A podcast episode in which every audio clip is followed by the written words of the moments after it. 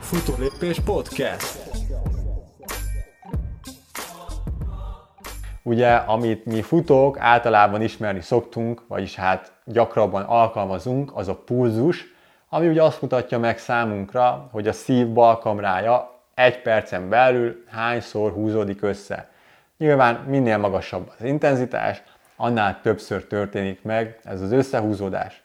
A HRV, vagy más néven a szívfrekvencia variabilitás viszont azt mutatja meg, hogy a szív összehúzódások között milyen intervallum, milyen időt telik el. Tehát két szív összehúzódás között milyen időt intervallum telik el, és lényegében ezeknek az intervallumoknak, tehát a két szívverés közötti intervallumoknak a változékonyságát mutatja meg nekünk a HRV, melynek segítségével monitorozni tudjuk az edzésterhelés és a pihenés egyensúlyát.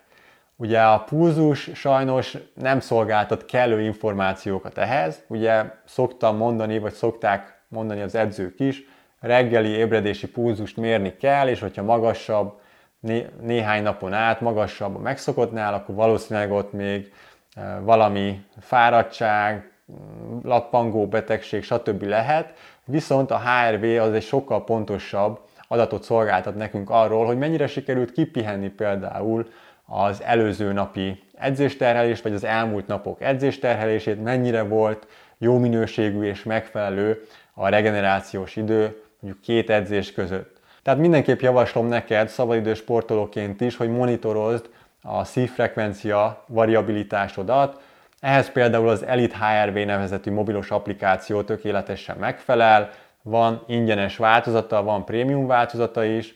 Mindenképp szükséged van még az applikáción kívül egy olyan melkaspántra, ami képes EKG pontosságú RR csúcsokat mérni. Ez szükséges ahhoz, hogy ezt a HRV értéket ezt mérni tud. Felmerülhet a kérdés, hogy vajon mi az az RR csúcs, pontosabban R csúcs.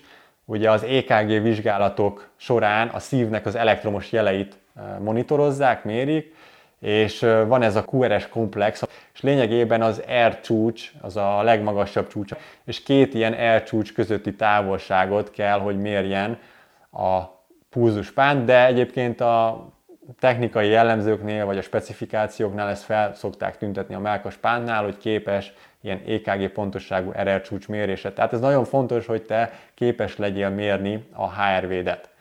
Amikor például a pulzusod, tegyük fel, hogy 80, akkor az azt jelenti, hogy egy percen belül a szív bal kamrája 80-szor húzódik össze. Viszont ez az összehúzódás, ezt nem úgy kell elképzelni, mint a metronómot, hogy egyenlő távolságra vannak egymástól az ütések, hanem ezt úgy kell elképzelni jobb esetben, hogy ezek a változások, ezek néha kisebb mértékűek, néha nagyobb mértékűek. Tehát az a jó, minél változékonyabb a HRV, minél magasabb ez a HRV pontszám, számunkra ez annál előnyösebb. Ugye ellentétben a pulzussal, mikor minél alacsonyabb a pulzus, annál előnyösebb számunkra, vagy annál jobb nekünk. Ugye ez az edzettségnek lehet egy mutatója, vagy hát ez az egyik mutatója, hogyha alacsonyabb nyugalmi pulzus, vagy éppen az edzéseken adott intenzitáson képesek vagyunk alacsonyabb pulzussal működni.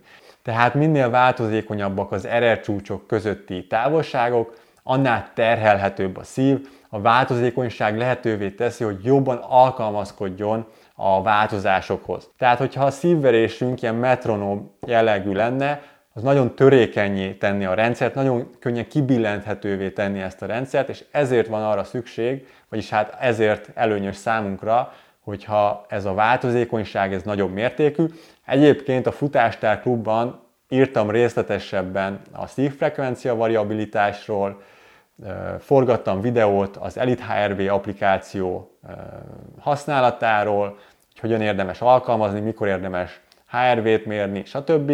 Vannak is olyan futóim, akik egyébként alkalmazzák minden reggel, mérik az ébredési HRV-t. Egyébként ezek az applikáció által mért HRV pontszámok, ezek több paraméterből állnak, például az RMSSD, az SDNN, az LFHF arány, stb. stb. Most ezekre nem térek ki részletesen, hogyha ez jobban érdekel, akkor érdemes csatlakoznod a futólépés futástár klubhoz. Itt a leírásban vagy kommentben megtalálod a linket.